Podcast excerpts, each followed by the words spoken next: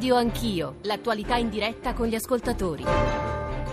Sono le 9.06, tornate in Sicilia, tornate a Palermo, stasera gli ultimi comizi, domani il silenzio elettorale, domenica un voto che è un voto obiettivamente importante, lo si sarà capito non soltanto da Radio Anch'io di stamane ma da tutti i servizi, pezzi dei nostri inviati in questi giorni, avrà eh, quasi certamente conseguenze sul piano nazionale, noi stiamo cercando concisamente di raccontarlo, abbiamo ascoltato tante voci, qui nello studio della sede Rai di Palermo. Accanto a me ci sono molti sguardi diversi dai quali ripartiremo, volevo solo leggere chiedendo scusa agli ascoltatori per la purtroppo stamane eh, concisione, brevità e lo scarso numero di messaggi che leggo e di voci di ascoltatori che sentiremo, ma eh, stamane è stata particolarmente densa la trasmissione, abbiamo parlato di Catalogna e parleremo di Ostia, 335 699 2949 dal servizio di Nicola Ramadori emerge un quadro disomogeneo sulle intenzioni di recarsi a votare e come sempre pare che nel substrato sociale più popolare la rassegnazione e l'astensione facciano più presa. Questo fa riflettere non poco, dove le situazioni sono più difficili, dove la realtà già solo nel campare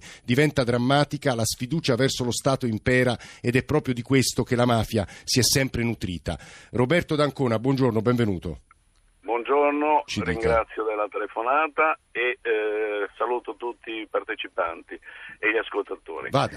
Niente, io eh, come ho detto nel mio messaggio sono convintissimo che il paese sia uno e non è che la Sicilia sia molto lontana, anzi amo que- quella regione, sì. però credo che i problemi di cui soffre la Sicilia siano un po' i problemi di tutto il paese, nel senso in Italia purtroppo abbiamo completamente perduto la ragione che si chiama merito. Quando il merito viene dimenticato sull'altare di altro, è ovvio che chiunque è in grado di dare contributi negativi per la crescita. E questo è il motivo per cui i giovani scappano dal paese, ma non solo dalla Sicilia, scappano da tutto il paese. Questa, questo paese, l'Italia, ha bisogno di serietà, di onestà. Scusi Roberto, la interrompo e chiedo subito a Michele Pagliaro, segretario generale CGL Sicilia. C'è un flusso di giovani in uscita dalla Sicilia molto alto? Sì, tantissimo. Oh, sono, è come se sparisse un paese di 20.000 abitanti ogni, ogni anno vanno via i giovani e l'aspetto più drammatico di questa situazione è determinato dal fatto che in Sicilia ci sono mezzo milione di NIT, quindi giovani che non studiano, non hanno un lavoro, non cercano lavoro.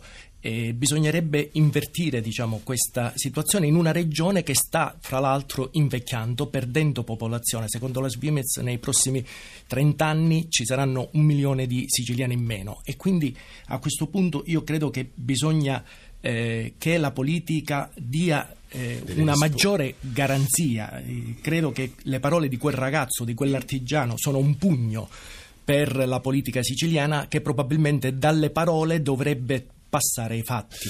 Eh, Elvira eh, Terranova, quando noi abbiamo ascoltato con sorpresa il sottoscritto quelle parole dei mercati, Elvira Terranova a DN Cronos, lo dico anche se so che si la metto in imbarazzo, Elvira Terranova è medaglia d'oro al valore civile per quello che ha fatto durante un naufragio a Lampedusa, ma insomma ora non, non ricordo tutto il suo coraggio. Ecco. Elvira, non ti hanno stupito quelle parole, perché tu le, le, le senti sempre? No, per nulla, perché io eh, a parte seguo diciamo, la, questa campagna elettorale ormai fin dall'inizio, ma io seguo la politica ormai da molti anni. Non mi hanno stupito queste parole perché non c'è solo rassegnazione, disillusione, la gente è anche arrabbiata ed è arrabbiata ma non ha torto perché obiettivamente negli ultimi anni la politica non ha dato eh, un bello spettacolo. Io eh, seguendo tutte le sedute dell'Assemblea regionale siciliana, pensate che soltanto a luglio, quando doveva essere approvata la finanziaria, su 90 deputati c'erano 23 deputati in aula e sapete perché? Perché si dovevano fare gli sgambetti tra di loro, le ripicche nella maggioranza spesso che era assente, ma non, eh, quindi non parlo soltanto del cambio di 50 50 e passa assessori regionali. Il problema è che c'è stata una legislatura e purtroppo anche quelle precedenti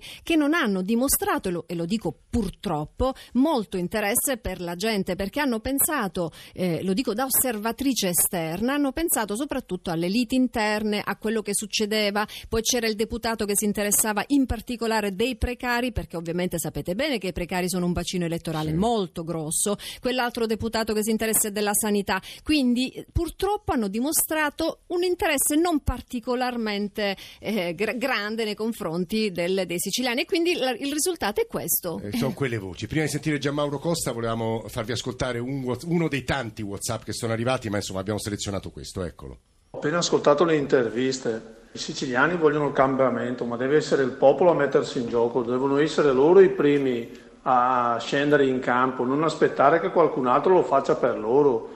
Eh, il cambiamento può venire solo dal basso. Forza Sicilia, forza Tiziano da Marcheno Brescia.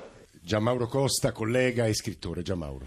No, sentivo eh, parlare appunto di fuga eh, dei giovani. Eh, ribadisco il concetto di prima. Qui eh, eh, riguardo ad un'assemblea che, come diceva Elvira, eh, ripropone vecchi schemi o assistenziali oppure di precariato, a un'assemblea che sino all'anno scorso aveva in cantiere una legge per sanare gli abusivismi. Ecco, bisogna ritornare a questa progettazione del futuro. I giovani hanno bisogno e la Sicilia sarebbe terra ideale per questo, di maggiori conoscenze. Il futuro del lavoro in Che una intendi pro... per maggiori conoscenze, Gianmauro? Perché? Perché no, che intendi per maggiori conoscenze? Ecco, intendo il fatto che a livello globale oggi sempre di più il lavoro manuale sarà sostituito in prospettiva da quelle che sono le nuove tecnologie e allora oggi le prospettive future del lavoro passano dalle sì. conoscenze. Quando dicevo formazione, ricerca, università, queste sono i, i, i cardini intorno ai quali costruire un futuro del lavoro in Sicilia. Una Sicilia che tra l'altro per la sua posizione eh, strategica nel Mediterraneo sì. può in questo offrire ed esportare i propri servizi e le proprie eccellenze facendo da ponte con i paesi dell'Africa. Eh, tra esempio. l'altro, un, molti ascoltatori ci chiedono ma che cosa ha da offrire questa terra a un giovane? Io a, a, a margine di quanto stavate dicendo tutti voi prendo dal Sole 24 Ore un dato che è molto importante. Sicilia ha un fiume di risorse da spendere bene, nei prossimi anni arriveranno come fondi europei 17,6 miliardi per chi sarà il futuro governatore. Salvatore Cusimano, sono tanti temi insomma, di cui parlare. Allora, intanto, eh, vabbè, 17 o 10, stamattina eh, Repubblica faceva il conto e sa pare siano 10 miliardi. Allora, 10 miliardi sono tanti, perché diciamo, sono eh. tanti investimenti, poi abbiamo visto, devo dire, anche un'imbarazzante presenza in queste ultime settimane di responsabili delle ferrovie dello Stato, dell'ANAS, che venivano costantemente qui in Sicilia a promettere, insomma, promettere infrastrutture opere, che non ci sono. Per esempio non si è parlato delle infrastrutture digitali, che era il riferimento che faceva Gianmauro Costa, che potrebbe essere uno dei nostri futuri. Ma vorrei dire due piccole cose in controtendenza. La prima che comunque la Sicilia è al quarto posto in Italia per saldo positivo di aziende nuove, cioè significa che qui, eh, contrariamente all'immagine che si è diffusa, cioè che i siciliani sono immobili, in realtà hanno fatto un milione circa di, diciamo, di nuove imprese, cioè, che sono sempre imprese individuali, questo è un problema. Eh. La seconda cosa è che gli imprenditori siciliani, per quello, soprattutto del settore del turismo, ma anche dell'agricoltura, direi penserei soprattutto all'agricoltura, in realtà riescono ad andare avanti nonostante la politica, cioè praticamente il mondo imprenditoriale, cioè il mondo che fa business e fa, alimenta il PIL di questa regione disastrata e povera, sostanzialmente si è messa alle spalle la politica, non ne ha più bisogno, guarda i mercati internazionali e si sfida con i mercati internazionali. Questo è, questo è tragico perché vuol dire essere più deboli, pensiamo ai tedeschi, certo, i tedeschi sono forti certo. perché hanno la politica che li assiste, guardo Patrizia Di Dio, Presidente Confommercio Palermo, le parole di Salvatore Cusimano parlano a lei. Sacrosante, sacrosante eh. perché quello è la lettura di quello che soprattutto negli ultimi anni anni hanno fatto gli imprenditori, siccome sono stanchi e non vogliono più impiegare ne- nessun neurone per andare appresso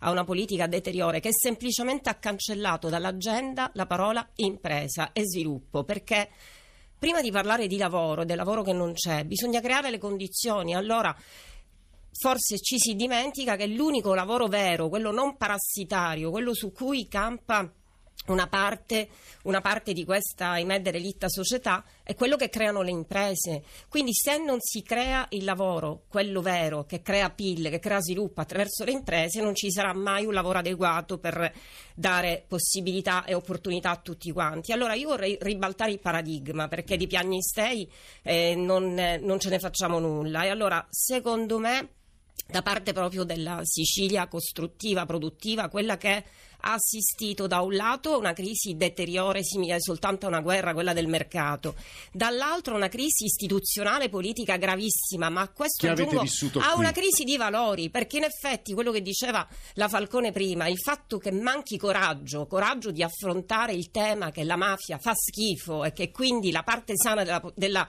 della società non si può assolutamente per ragioni di opportunità non trattare questo tema. E allora io dico come imprenditori, ma facendoci portavoce di tutta quella parte sana della società civile Penso che il paradigma vada ribaltato chiedendo innanzitutto coraggio su questi temi, perché comunque sui valori, perché prima ancora, come dicevo prima, del merito e la competenza dobbiamo fondare nostra, il nostro futuro sui valori e non voltarci dall'altra parte. Quindi da siciliani non possiamo permetterci di andare avanti intanto con l'ineludibilità di un fenomeno o comunque con una fiacca rassegnazione che ci fa punto... male merito e competenza e smarcarsi da tutte queste logiche partitiche che ci fanno schifo.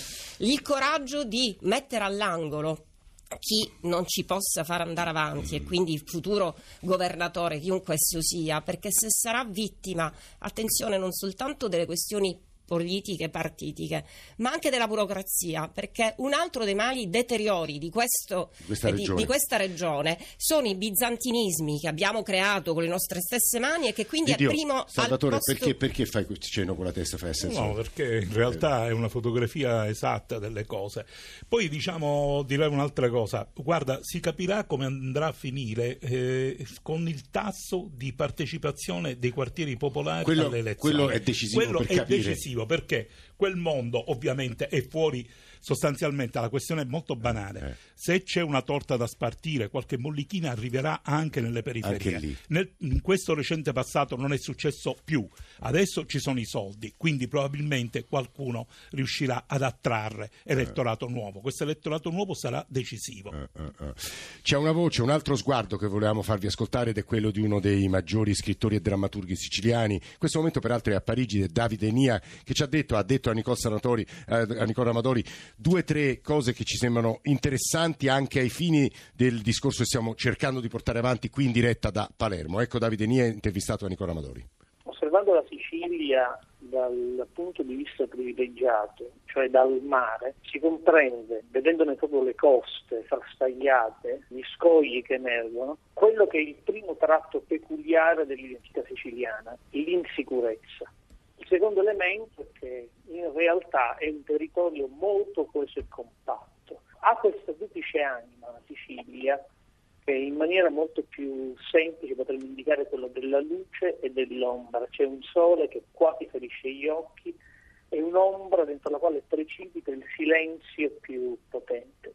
La Sicilia è un meraviglioso orto botanico al centro del Mediterraneo i cui frutti e fiori migliori hanno il potenziale di raccontare in un attimo solo tutte le popolazioni, le culture, le civiltà che abitano nel Mediterraneo. Certamente la Sicilia racchiude in sé anche molta storia. Per lei, che attraverso la storia ha più volte raccontato questa terra, quanto è importante appunto la storia della Sicilia per comprendere la Sicilia di oggi? Conoscere la storia è l'unico requisito per essere forniti di una visione. La mia città si chiama Palermo, Pan Ormus è il nome di origine, tutto porto. È una città che ha l'abbraccio già nella sua radice fondante se la Sicilia dovesse mai perdere la vocazione di accoglienza, sprofonderebbe nel baratro e finirebbe come isola. I siciliani hanno sicuramente questa vocazione all'accoglienza, i lampedusani in primis. Chi sono per lei oggi i siciliani? Abbiamo quest'anima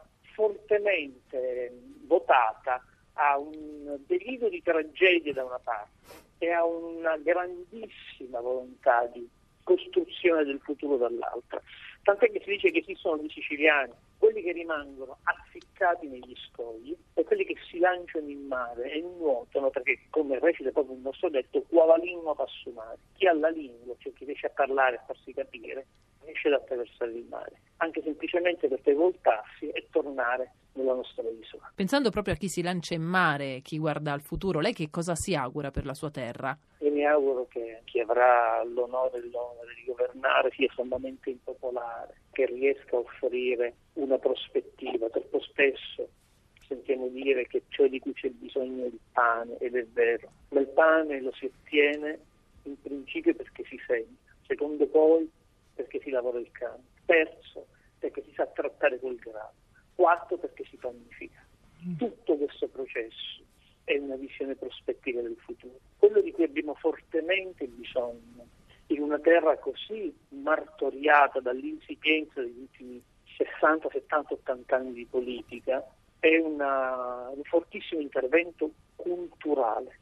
Sono necessari nuovi modelli, bisogna combattere l'evasione scolastica ed è necessario investire in cultura, perché è lì che ha origine la storia stessa della Sicilia ed è lì soltanto che potrà continuare il sentiero che già prima di noi era stato tracciato. Tanti spunti dalle parole di Davide Nia. Il primo, chi governerà dovrà farlo in modo impopolare, dice Enia. Lunedì comunque, domenica sera, e guardo Elvira Terranova, chiunque abbia vinto avrà un compito enorme.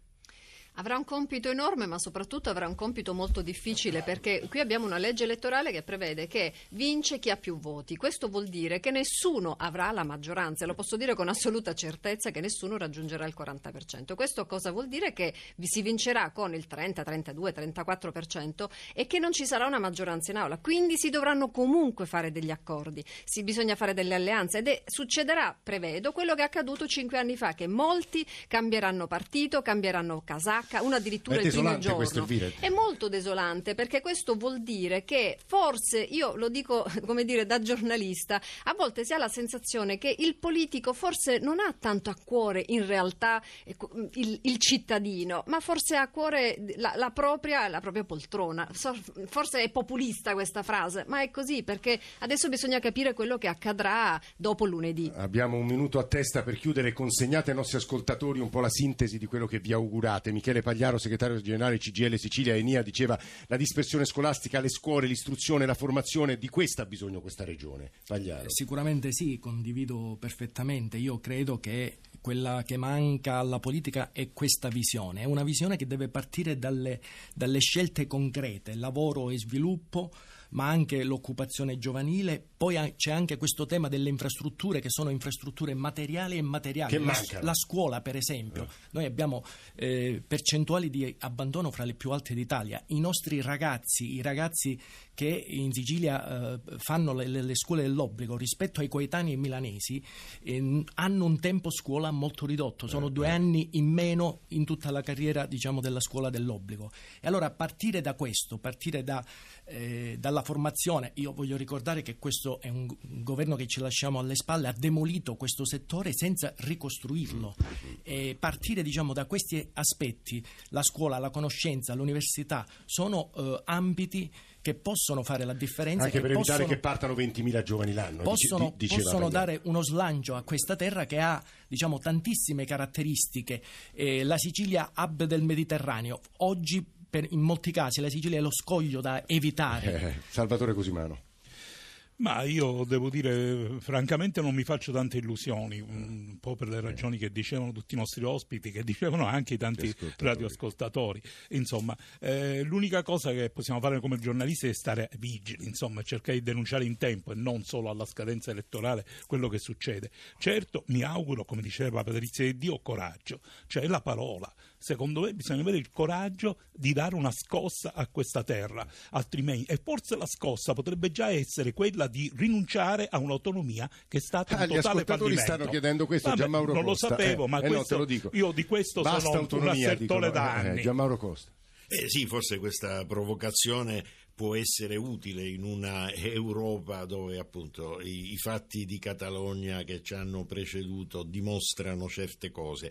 Allora la Sicilia deve mh, rilanciare questo suo ruolo nel Mediterraneo con una forte attenzione nei confronti dei paesi africani a cui fare ponte per l'Europa offrendo servizi e offrendo eh, possibilità di formazione e di ricerca in loco che poi può ritornare nei paesi di origine. A proposito di evasione scolastica e di scuola, eh. passa tutto da lì, anche il tema da cui siamo partiti, quello dell'antimafia. Ricordo che il generale Dalla Chiesa diceva che la cultura antimafiosa cosa deve partire dalle scuole elementari. Ecco il, il lavoro andare. che fa Maria Falcone peraltro. Patrizia ed io veramente 30 secondi. Sì, eh, ma mh, mm, probabilmente perché sono imprenditrice voglio rappresentare la voce degli imprenditori che ogni giorno si rimboccano le maniche, anzi le maniche non le abbassano mm, mm mai. Dobbiamo invece avere speranze. Quindi io non mi rassegno né alla rassegnazione, alla fiacca rassegnazione, né a non avere speranza. Quindi ancora abbiamo in mano il nostro futuro, quindi la possibilità di scegliere, scegliere bene e poi di pretendere. Intanto, ad esempio, l'autonomia. Io sono per l'autonomia, eh. non per l'indipendentismo, ma un'autonomia che con autorevolezza. Che però in questa regione, avanti. guardo Elvira Terranova, in questa regione ha dato pessima prova di sé, lo dico diciamo da romano, però Elvira. Purtroppo sì, ha dato pessima. Io tra l'altro volevo soltanto dire una cosa in chiusura. Io spero che adesso basta con gli insulti perché è stata una bruttissima campagna elettorale fatta solo di insulti e di invettive. Adesso bisogna mettersi al lavoro, chiunque vinca. Grazie davvero a tutti voi. Noi adesso, come vi dicevo all'inizio della trasmissione, apriamo un capitolo molto importante che è quello di Ostia. Consegno il microfono a Roma ai colleghi Francesco Graziani e Francesco Mincone. Qui ci fermiamo, ma lunedì lungo filo diretto con Gerardo Greco per i risultati elettorali che arriveranno dall'isola. Grazie a tutti. Thank you.